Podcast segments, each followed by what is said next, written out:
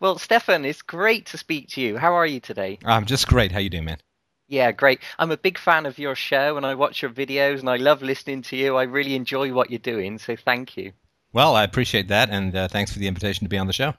Yeah, my pleasure. Well, why don't we just start off? Would you tell us a little bit about uh, freedomainradio.com and, and how do you describe yourself? What you know, what is it you do in your own words? Uh, well, describing myself, uh, sexy bald MF is usually the phrase that comes to my mind. It doesn't necessarily leap to everyone else's mind, but to my mind, uh, I am a backup dancer in a Prince video. But uh, that again is not anybody who's seen my videos may not agree.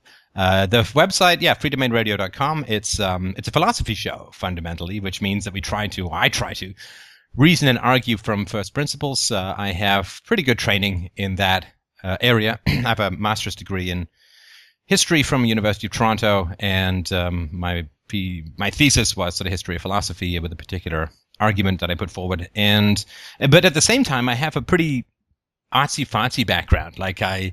Uh, I went to the National Theatre School. I studied playwriting and, and acting. I've been an actor. I've, I've, I've made a film. And, and so I really, and I write a lot. I've written novels and stuff. So I really try to sort of you know, give some rocket juice of good metaphors to some of the dry subject matter of philosophy. So um, that's sort of what I and you know, humor, if at all possible, can help uh, be the spoonful of spoonful of sugar that helps the medicine go down. So yeah, I mean, it's been around for about five years. I've been doing it full time for a little over three years and um, I speak at a whole bunch of conferences. Uh, and um, yeah, it's been quite a ride. And thanks to the generosity of the listeners, uh, it's all been possible. I, I eat uh, on a regular basis, which is good. And um, just because there's no ads, I don't charge for the podcast, I don't charge for the books, so uh, it's almost all listener donations. So yeah, I mean, if people uh, you know listen and like the show, I'm always happy to have uh, a few seagulls fly over the horizon with some shekels stapled to their beaks.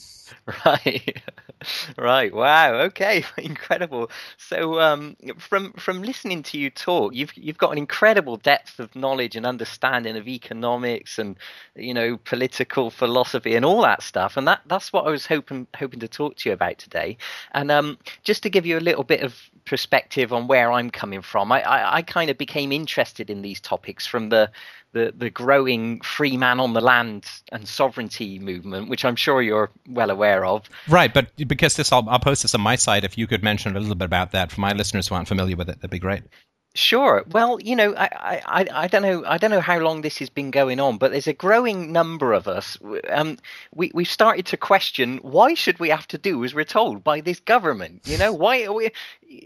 Who who says I've got to you know drive at a certain speed limit or even get a driving license at the first you know in the first place? What what gives them this authority and how do we get out of it? Kind of thing, you know. So, and the answer called "they have all the guns" just wasn't emotionally or morally satisfying to you. That's right. that's good, I guess. Right.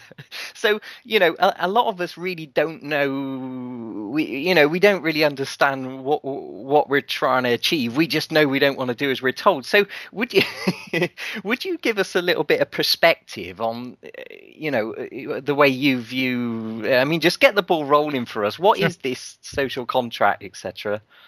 Well, I mean, I think I think you've summed it up beautifully when you said, "Why should I do what I'm told?" Uh, you you can't sustain that philosophically. So let's say that you and I set up a rule, right? You and I, right here in this, we set up a moral rule called "You have to do what I tell you to," right?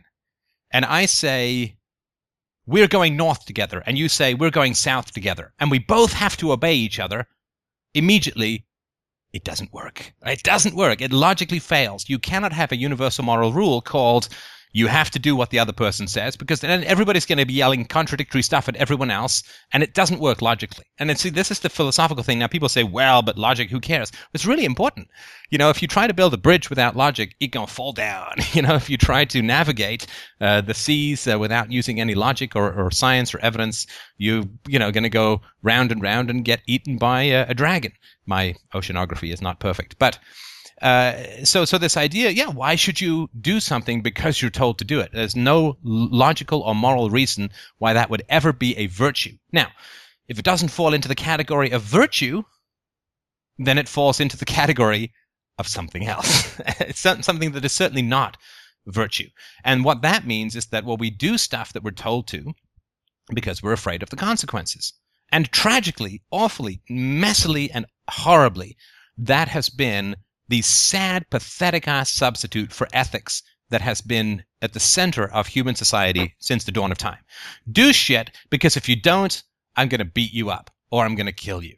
Or my God is going to beat you up and kill you forever in the afterlife. And this idea of massive negative consequences as the only practical, pragmatic driving force for getting human beings to do the right thing, it's hysterical and it's over, uh, it's overblown and, and all that kind of stuff. So it's just a terrible way. So we've had gods on the one hand and we've had governments on the other hand, both of whom threaten you with extremely negative, destructive consequences, jail or hell, uh, if you don't do what they want. But that is frankly insane. And and it's we, we we all know that that's completely immoral. Because if I were to be interested in some bird, you're from from England, right? This is I'm I'm getting the right lingo down. If I was interested in some bird, like Tweety bird, then, and and I said, listen, uh, uh, you know, you, you you you really should go out with me. And she's like, you know, I don't think so. You're not you're not really my type. And I said, I'm sorry, I'm sorry. You don't you don't really seem to understand. If you don't go out with me, I'm going to chloroform you with this here rag I've got. I throw you in the back of my windowless van. I'm going to lock you in my basement. And John Fowles going to write a novel about this. So we would all understand that that would just be pretty stone evil. Yeah, go go for some job and say, listen, I, I really want this job as a fry cook at McDonald's, but I really expect to be making about five hundred thousand dollars a year. And the guy says, Are you crazy? I don't mean no. That's not how the economics works. You're not bringing that much value. And you say, Listen, I'm afraid you don't understand. If you don't uh, do what I want, then uh, I'm going to give you a slow roast on your fry cooker for all of eternity and call it a kind of hell we would all understand that that would be psychotic behavior, that you can't elicit virtue out of people by threatening them with punishment. And the, what that tells us about those in charge is that they view us as dangerous, insane children uh, who need to be bullied and, and frightened and, and aggressed against and, and, and all of this threatened. It, it's, it's really crazy. But, but it's the, you know, morality and how we organize society is technology for want of a better word, that we've inherited from the freaking Stone Age. I mean, the idea that we have rulers who threaten us with negative consequences if we don't obey their edicts, whether those rulers are priests or politicians, is straight out of the Stone Age. And, you know, you name me one other piece of technology we still use from the Stone Age. I do not open uh, my beer with the jawbone of an ass. And uh, it's just really, really common. I, uh, you know, I am not using my feces to paint graffiti on my study wall. That, of course, is for my garage. A garage. Sorry, garage. I'm going to translate for your, for your British users. But uh, so that's sort of my. Uh, so when you say why should I do what I'm told? Well, you do what you're told for the most part because you're threatened with negative consequences, and that is a dangerous situation. But that's sort of like if you see a dog in the road that's going, ah, there's rat foam and its its legs are twitching and it's walking in a really stiff gait and it's like got rabies infection spray painted on the side of it, then you're going to turn around and go the other way. But but you don't consider that immoral interaction, right? You don't say, "Well, I'm turning around because because that's virtuous and that's good, and to continue on in the path of the rabid dog, that would be immoral and evil and bad." No, you turn around because it's a fucking rabid dog, and you don't want to get bitten, and that's the way that we ha- interact with those who have, you know, this violent power over us, whether it's direct. Uh, physical uh, power in the form of the state or sort of emotional abusive power in the form of religion, we will obey but if we are wise, if we understand this, we say, okay, well, if I'm going to obey, I'm going to obey because there's a rabid dog in the road, not because there's some moral thing that these people are going to try and. Because if it's moral, you should be convincing people, not waving guns and, and hell at them. Anyway, that's my brief introduction. Not too brief, but you know me. Right, right, yeah, sure. So, could you give us a little bit of an insight b- between the difference from voluntary open market uh, as opposed to, you know, uh, the threat of a gun type of thing? Sure. Um, you went to government schools, right? Yeah. Right. Okay. And what would have happened to your parents if they'd said, you know, this the quality of these schools is really bad. Uh, there's lots of bullies and uh, drug use and, and knives and, and weapons and all this kind of stuff. So listen, uh, Mr. Government official, Mr. School Board, I appreciate the offer, but I'm not going to pay the property taxes for this school. In fact, I'm going to either homeschool or go to private school, but I'm not interested in in this deal. What would have happened? they'd have probably ultimately been put in jail. Right, and and put in jail by people who come to the house with guns, and if you resist, uh, they will shoot you. Uh, they will shoot you. I mean, it's a murder-based society. Statism is a murder-based society. Everything is under the threat of murder. Uh, even a parking ticket, right? I mean, if you if you uh, or, or, you're speeding and uh, you don't slow down, they'll shoot out your tires, or they'll you know they'll try and corner you. But then if you come out waving a gun like you would with any carjacking, they'll gun you down. It's a it's a murder-based society, and it, it's shocking to me that that information is shocking to anyone. I mean, we've got to be clear about the society that we live in. Even if you think that's okay, at least name it for what it is. You know, give it the proper, the proper name. That's the beginning of wisdom.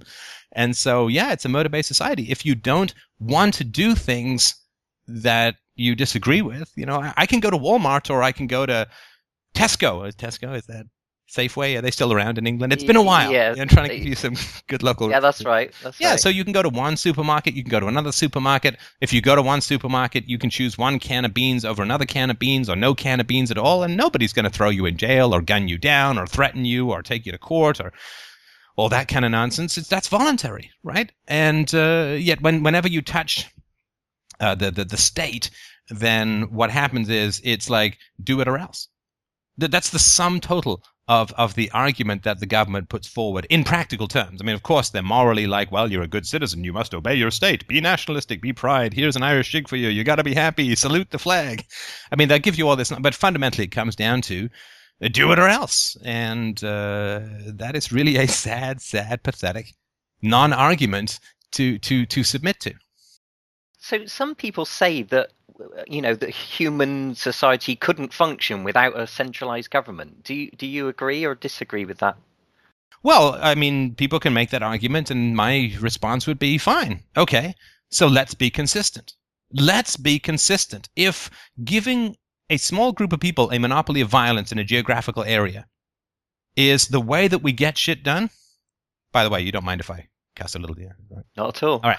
If this is the way we get shit done, then let's expand it right? So uh, let's get the, let's turn over the marriage market to the government, and the government will now assign you to a husband and to a wife. And if you say no, uh, if you say no to the boyfriend that or the girlfriend that the government assigns you, or the husband or wife that the government assigns you, then you get to go to jail, and some boyfriend will pick you out, and he probably will be an even worse choice for you.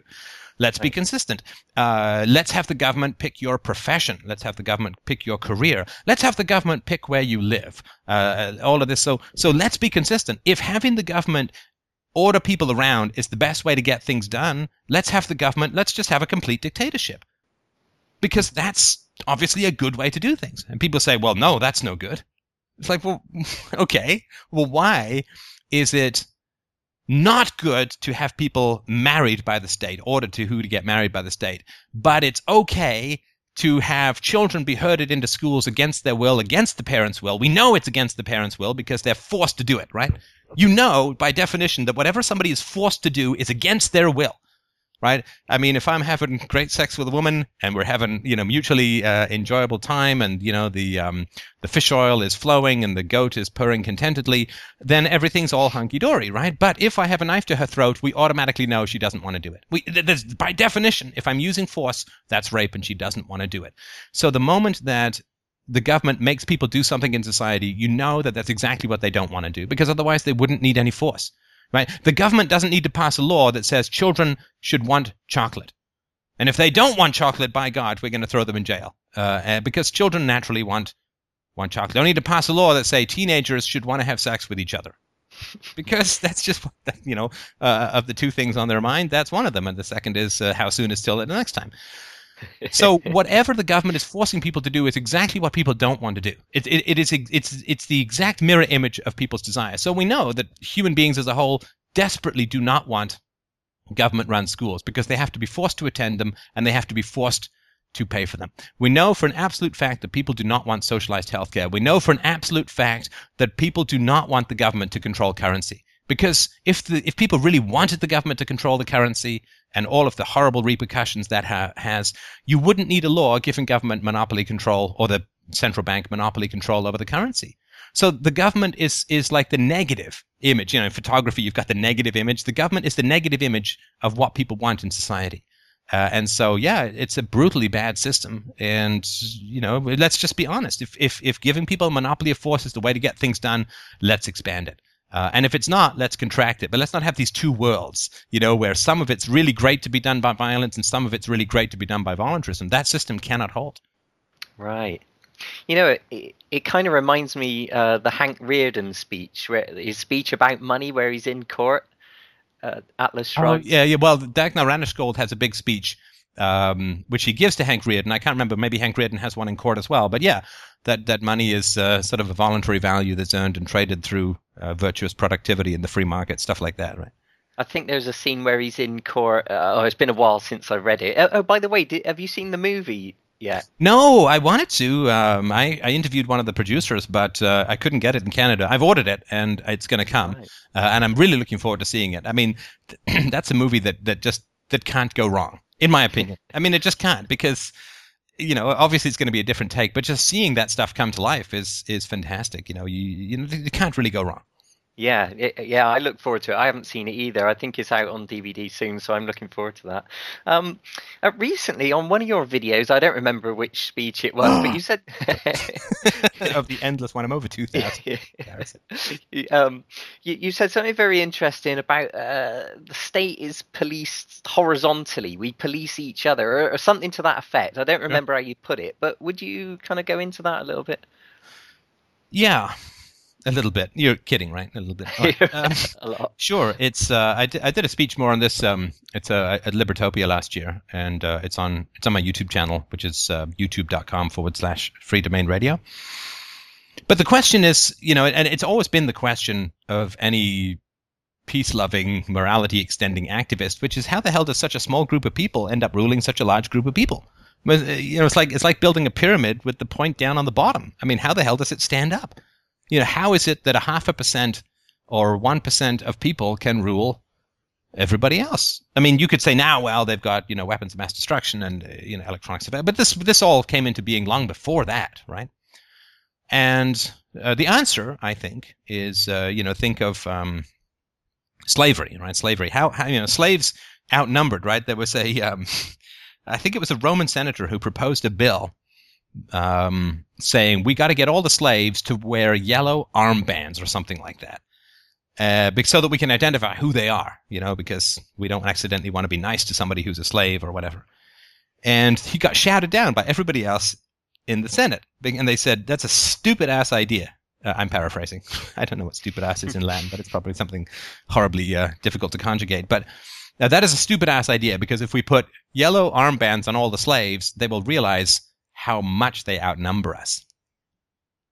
And that's the so how do you get a small group of people who have no particular advantage in the Roman days. I mean, what particular everybody could get a sword, right? It wasn't like anybody had uh, weapons of mass destruction or anything. So, how could you rule? Well, what you do is you make the slaves attack each other for questioning the system. And so what happens is the slaves enforce the system on each other.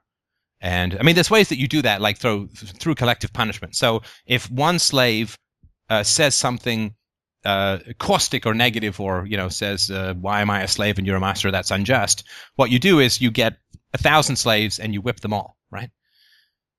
And that way, the next time any slave says we're slaves and we should be free, everyone's like, "Shut up."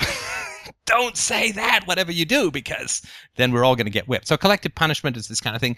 You also uh, inculcate in the slaves, in children, and this is a lot of what religion is about, uh, which is that uh, uh, uh, God, God Himself, or the gods themselves, have put you here under us as part of the divine chain of being, the divine line of command, right? The chain of command from God to the Pope or the priests, uh, down through the parents, down through the kids, and then the slaves and all the serfs, and right. So there's this. You, you have to go in like the, the the caste system in India. You've got to slot into your place like a like a piece of jigsaw uh, in in the right puzzle.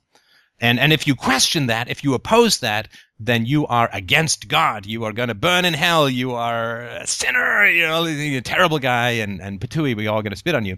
So you internalize that staying in your station is morally good. Questioning and opposing your station is morally bad.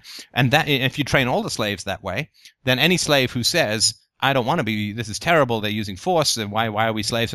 You are going against God. You're going to burn in hell. You know. And and if I listen to you, I'm going to burn in hell. So they all shut each other up. They all attack each other. Uh, and and this is this is how the system is maintained. This is the purpose of religiosity. It's the purpose of not the only purpose, but it's the main purpose of of government schooling for sure. And you've experienced this, I'm sure, if you've brought the basic argument that taxation is forced to people. What do they do? Ah, shut up. yeah, yeah, that's no, you're right. You're disloyal. You're not a patriot. Yeah. You don't like it. Leave it. Right. This is standard slave on slave aggression. This is we police each other. In fact, that, that's one thing I noticed actually. Of course, all the tax money goes into the same pot that pays for the hospitals and the schools and the roads. And so that if anybody questions the tax or the income hmm. tax mm. or, or, the military expenditure, then then people say, "Oh, what? You don't want to pay for schools? You you know you don't want to you don't want to save people's lives with hospitals? What are you a murderer? You know, kind of." Well, this is the thing too, and I've got a um a book. It's on YouTube and on my website called The Handbook of Human Ownership. It makes this point, and I think you're you're bang on, which is that if you're a farmer and you want the cows to attack each other for even thinking of leaving the fenced area, what you do is you get a bunch of the cows to be dependent on you right? And and then when the cows, you, you get like a quarter of the cows dependent on you, and any other cow who says, I don't want to be part of this farm, they're like, oh, so you want these poor dependent cows to starve? What kind of heartless cow are you? My God, this is terrible. And it's like, I didn't make these people, these cows dependent on the farmer. It's not my fault that people have, have taken this path or, you know, made these choices where they've ended up dependent. I mean, that's not reasonable. I mean, we, we never said about slavery, well, we can't end it. My God. I mean, there's lots of slaves who are dependent upon slavery. They're too old or they're too sick, or there's lots of farmers who are dependent on slavery, or what's going to happen to the poor slave owners or the slave shippers who ship the slaves back. And no, we just said, look, this shit is immoral. We got to stop. It's wrong to have human ownership. You can't ho- own human beings as property. Whatever falls out of that. I mean, I don't care. I fundamentally don't care uh, what happens to the teachers after we privatize education because that's not the point. And people say, oh, that's terrible. You don't care. It's like, no, I don't care. And you don't care either because there was no rational argument that said, well, you see, if we get rid of slavery, you see, who's going to pick the cotton? There'll be no cotton picking. The cotton, so the no fruit picking, no no agriculture will happen, and we're all going to starve to death and die. And uh, right? No, because when you got rid of slavery, you got mechanized farming, you got better wages, agricultural productivity increased, increased. Right. So the idea is that, as you say, if the government does it, and you say the government shouldn't do it, you're sort of saying it shouldn't get done. But that's insane.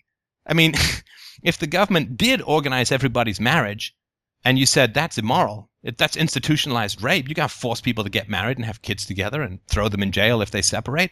People would say, "Oh, so you think that the human race should end? That nobody should get married and nobody should have children and blah blah blah." Think that's but that's just standard slave on slave aggression that uh, gets us all pounding each other down so that we never ever get tall enough to you know look in through the windows of the farmhouse right right got it um Used, uh, I'm interested to ask you, what's your vision for the future? What is possible? Like, how would you like to see it in the near future? How near? Uh, well, let's say, uh, let's say within the next 50 years. What, what do you think could be achieved? well, I, I, know what can be achieved. I mean, whether it it is or isn't is up. I, I don't believe that political action is is going to do it for us. I think that political action has been tried for about even if we get rid of the ancient Rome and ancient Greece examples, three or four hundred years, people have been trying to use politics to restrain and control the state. It never works. The state just gets bigger and bigger, faster and faster. I mean, it's, you know, if we couldn't control the state in 1800 when it was about one twentieth the size it is now, we sure as hell aren't going to control and contain it now. Right? If they couldn't do it, right? If you can't lift five pounds, you can't lift 500 pounds. I mean, that's just a basic law of reality. So I don't think political action is going to do it. I think what's going to do it and this is not just an opinion, there's some pretty good science behind it. What is going to do it is uh, raising children without aggression, right? Raising children without violence, without spanking, without hitting, without threats, without yelling, without abuse, without all this kind of stuff, right? And it's this pretty terrible situation at the moment. I mean, why do we have a violent society? Why do we have a society where people accept coercion as rational, as a rational way of, of getting people to do stuff because that's how it works in the home? Over 90% of parents still hit their children to get them to do what they want. So, of course, those kids grow up and say, well, yeah, someone threatens me with violence to get me to do the right thing. That makes perfect sense because that's how I grew up for the first 15, 18, 20 years of my life, right? I mean, that's the language you speak. It's like speaking English, right? You you grow up and you you don't even think of it as speaking English in a way. That's just language, right? And so, if you raise children with aggression, and this is parents, uh, majority of parents, this is uh, priests with their threats of hell and sin and, and bonfires forever, and Jesus weeping because you masturbate and shit like that. I mean, it's ridiculous, right? And uh, and it's public school teachers who punish. It's your peers who threaten with humiliation and so on. We're just so steeped in this way of doing things that says, "Do what I say, or I'm going to do really nasty stuff to you in one way or another, uh, spank you or threaten you with hellfire or humiliate you in, in school or whatever. And so when the kids come out into adulthood and they're like, the, the, the, the, the teacher gets replaced with the policeman, uh, or the priest gets replaced with the politician, you know, do this or you're bad and, and, and do this or you go in, you go to jail or do this or whatever, right? Well, it's like, that's perfectly natural to them because that's how they're raised. But if you raise children without that hierarchical aggression, without punishment, without threats. I mean, they'll grow up and it'll be like the, the state will start, you know, aggressing against them or threatening them. Be like, what the hell are you doing? I don't even speak this language. I don't know what you're saying, but it's not right. And I mean, look, I mean, I've been doing this. I've been a stay-at-home dad for almost three years now, and my daughter uh, never hit her never threatened her, never raised my voice at her, never called her a name. I've never, I mean, there's, there's no need for it whatsoever. And she is, you know, the happiest, smartest, uh, and very obedient, you know, because she, res- we have mutual respect rather than, than threats of, of punishment. And if that's, that's the best thing that people could do, raise their own kids or intervene in situations where you see children being harmed or threatened or aggressed against. That's the best thing. We can't save most people. I mean, they're just, too their brains have been too futzed up by propaganda but you can do within the sphere you can control your own life your own family your own kids your own parenting your the other kids that you know around you. You can do a lot and i think that's the very best thing that uh, that we can do to bring about a free society. Right. Wow. Um, i want to ask you about the Venus Project uh, because I, I, really enjoyed your commentary on on a lot of that. I really enjoyed it. You're going to try and get me in trouble with the Zeitgeisters again. Okay, fair enough. Fair enough. no, no, I, I, like them in a lot of ways. I mean, it's uh, it's like it's like the Wall Street guys, the Occupy Wall Street guys. You know, I appreciate that you're gunning the motor. I just wish it was in the right direction. But go on. right. So, um, you know, a lot of people in this movement, we, we've got, you know, a lot of people have got a fantasy of kind of going back to a simple life and growing food on the land and kind of living in a community and sustainable living and you know that type of thing. Uh, and also you know you're obviously you're well aware of the venus project type of vision. What's your comment on all that type of vibe well, I think it's great. I mean, uh, hey, I, I don't claim to have any answers about how society is going to work. I've got some sort of theories. I've put them out in some of my free books, but but the basic reality is if people want to live in some hippy dippy everybody's uh, merged together in a big vat of jello at the end of the night kind of lifestyle as long as they're not using force on each other as long as it's peaceful and voluntary and you can come and go as you see fit people can and should i think experiment with what they like if people want to go back to the land and you know live off uh, land uh, food that they locally grow and uh, i think that's fantastic i mean great more power to them i don't think that anybody at all has the right to impose that vision on other people as the way to go. Uh, the great thing about a free society is you're going to have a vast multiplicity of experiments going on. And I think, you know, pretty much people will end up mostly in the same place. It's like a bell curve. There'll some be some people who are at either end of the spectrum more extreme. But yeah, you know, let's let's let a thousand thoughts bloom. Let's let a thousand experiments bloom. Ten thousand if they want to build their big, round, Marxist mommy robot cities, fantastic. I'd love to come visit. If they want to have a resource based economy with no prices, no competition, no private property, I think it's nonsense and I think it'll last about 12 minutes, but you know, go for it. I mean, I'd love to see, I'd love to see it because uh, there's nothing more fun than being disproven about your fundamentals. It really is very exciting when that happens. So, um, uh, you know, history and, and economics and, and evidence is all against the capacity to run any kind of advanced economy without prices, uh, without uh, because prices, of course, reflect supply and demand in an automatic and and uh, you know brain-free kind of way. But if they want to do it, I think it's fantastic as long as they commit to doing it peacefully. I, I can't imagine You know, that's like saying, well, what do you think if your neighbor paints his living room a really ugly color? It's like, it's his house. you know, as long as he doesn't force me to paint it, he can, you know, he can, you know, put a Velcro wall up there and jump up if he wants to amuse himself. Uh, but as long as he's doing it peacefully, that's fine. Right. Okay. Yeah. Uh, cool.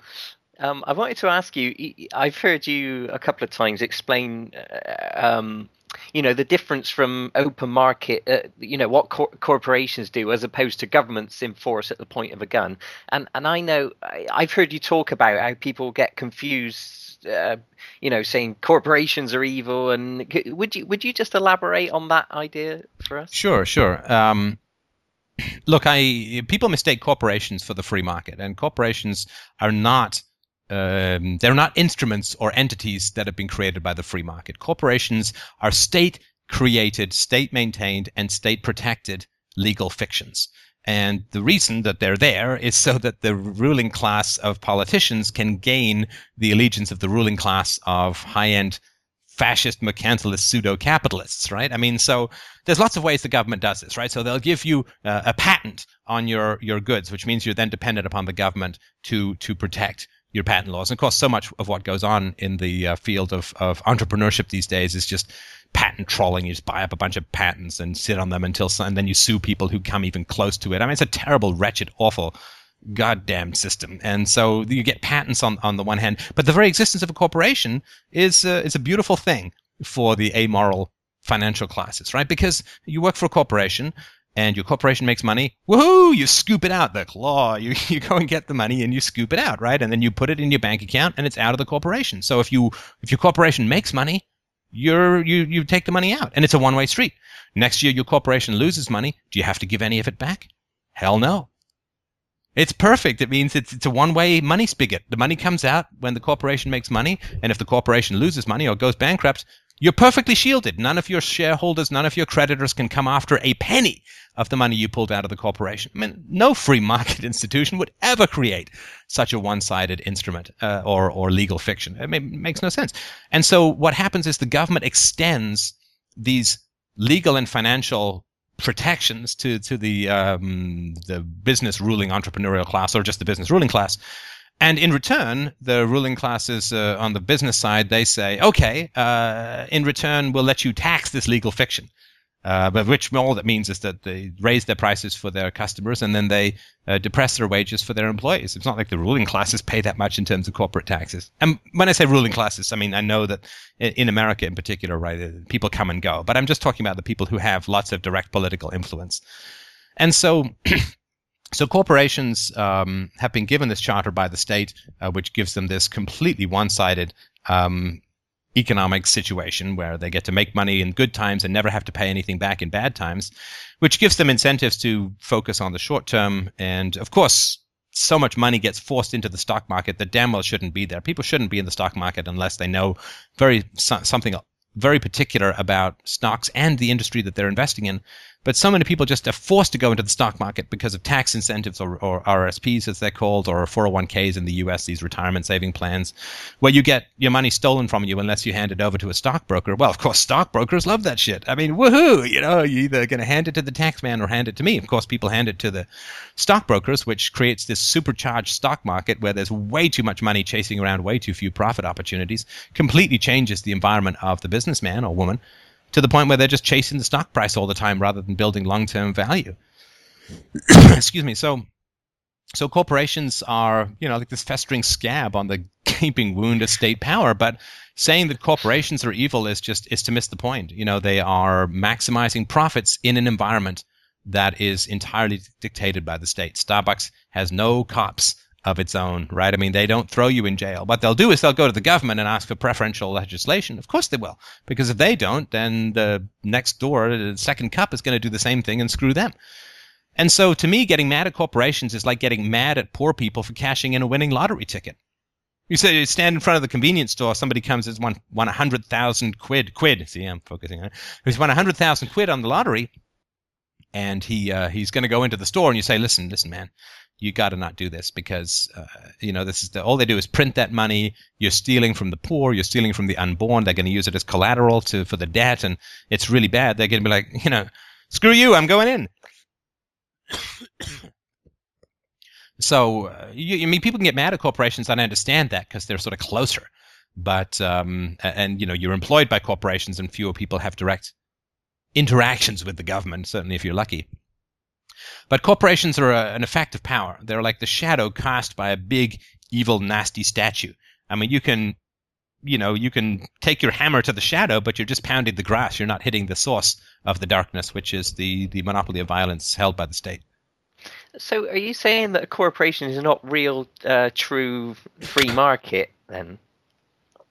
Corporate activity. Does well, sure. I mean, they're they're they're entirely created and sustained within the legal framework created by the state, right? I mean, the, right. the tax framework, the legal. There's, there's not. I mean, the law is not a free market institution. The law is entirely run by the government. It used to be a free market institution way back in the day, at common law and so on, right?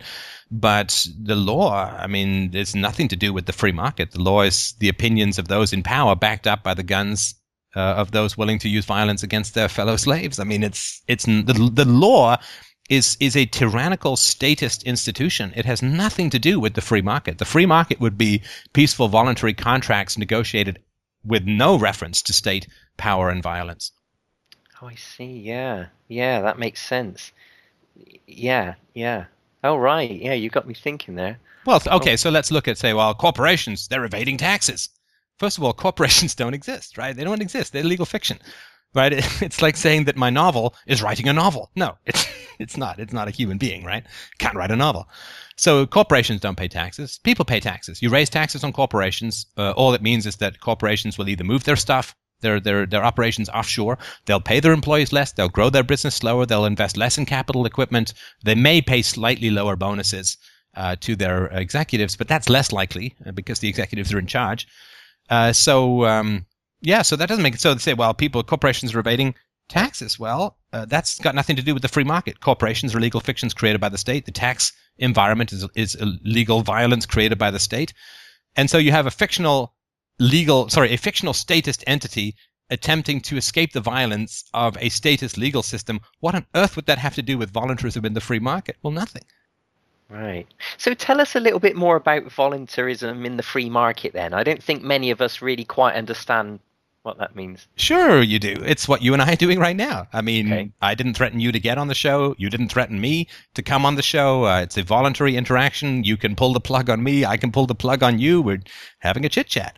Everybody understands completely what voluntarism is because we all know the difference between charity and theft right? I mean, if a guy comes up to me in the alley and says, "Give me twenty bucks," and he smiles and you know whatever, I'm like, "Hey, maybe I'll give him 20, 20 bucks or twenty quid." Comes up and sticks a knife in my ribs. That's a whole different situation, right? And so we all completely understand what voluntarism and the free market is. It's, you know, where you choose to live. It's the occupation you choose to go into. It's the friends you choose to have. It's the boyfriend or girlfriend you choose to shag up with or whatever. These are voluntary, peaceful interactions. Uh, and we all love those things. And if the government were to encroach upon those things, we'd be shocked and horrified. Just as the philosophical among us are shocked and horrified at how much the government has already taken over in these in these areas. Right. Okay. So if I just go back to something I kind of asked you earlier, which was how do you envision it? Uh, envisage it? You, you know, it could. Do you see that we could have a society without the government and everything's free and open and it would work? Is that is that possible to you? Oh, it's not only possible; it's the only thing that's possible. I mean, statism always eats itself. I mean.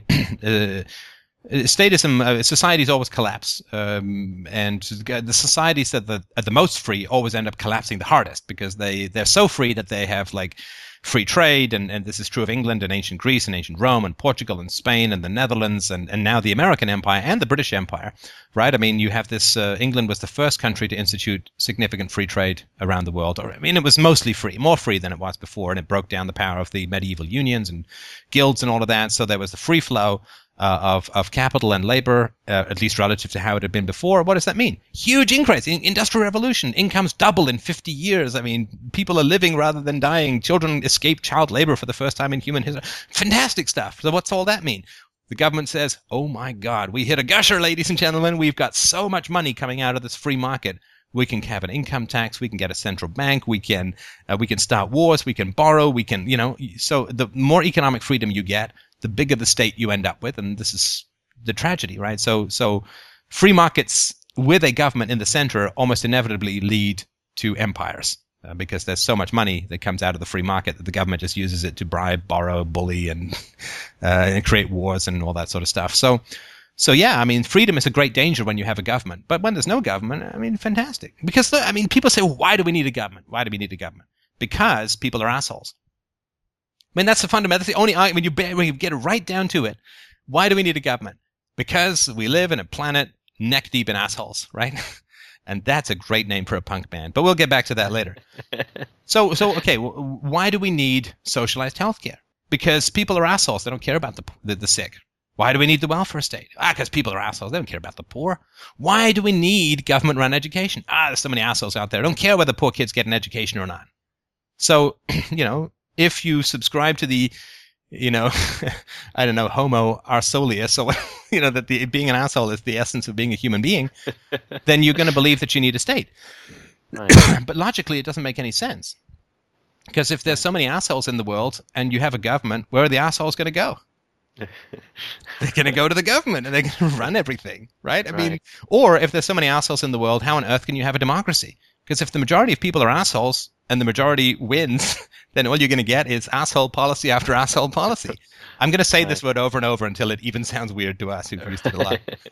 right? So, so that doesn't work. But if people, right, if people Oh, and of course, you know, you have to have a state because there are assholes out there who steal and rape and kill and, and all that, assault people and so on. But ending these kinds of human behaviors is very, very easy. Uh, it's very easy. I mean, I'm not saying it's easy to implement, but the, how to do it is, is we know, we know very well, which is that, as I said before, when you raise children without aggression, uh, they, they, they're not violent. They don't want to beat up other people to get stuff. They, they don't want to. They negotiate they, because that's what that's the language they grow up speaking. You grow up yelling at kids and, and beating them up and, and screaming at them, then of course they're going to grow up very aggressive, and that's scientifically this is well established. So, um, you know, if you have peaceful parenting, if you have reasonable, rational, non aggressive, non invasive parenting, you're going to have 90 to 95% reduction in crime. I mean, this is not just pulling these out of my butt. I mean, this is fairly well established. You can have half the cancer rates. You're going to have almost no people addicted to drugs, almost no alcoholics, almost no smokers, almost no people who have uh, STDs. You're going to have almost no um, you know, teen pregnancy. None of these things are, are going to happen because that's you know people do these things because they've been traumatized as children. This is all you know, FDRURL.com forward slash BIB is all the statistics and the interviews about this. This whole series called The Bomb in the Brain. And so yeah, of course it's going to work. But the first thing we have to do is is extend the non-aggression principle to our children to our children. I mean, I mean, of course we do, right? I mean, I'm not just allowed, and somebody is not listening to me or disobeying me uh, at work. I don't get to go and pull down their pants and smack them on the bottom, right? I mean, that's not how it works. I mean, that's not how it works among civilized adults, and of course, it shouldn't be how it works with kids as well. So, yeah, I mean, it, it, not only could it work, it is the only thing that will work in any kind of sustainable way. So we stop having the situation where we get these bouts of freedom, this manic depressive shit that we always go through as a society. We get these bouts of freedom. It's like, woohoo, we're free, yay, productivity, money, wealth, goods, woo. And it's like the government's like, ooh, my blood.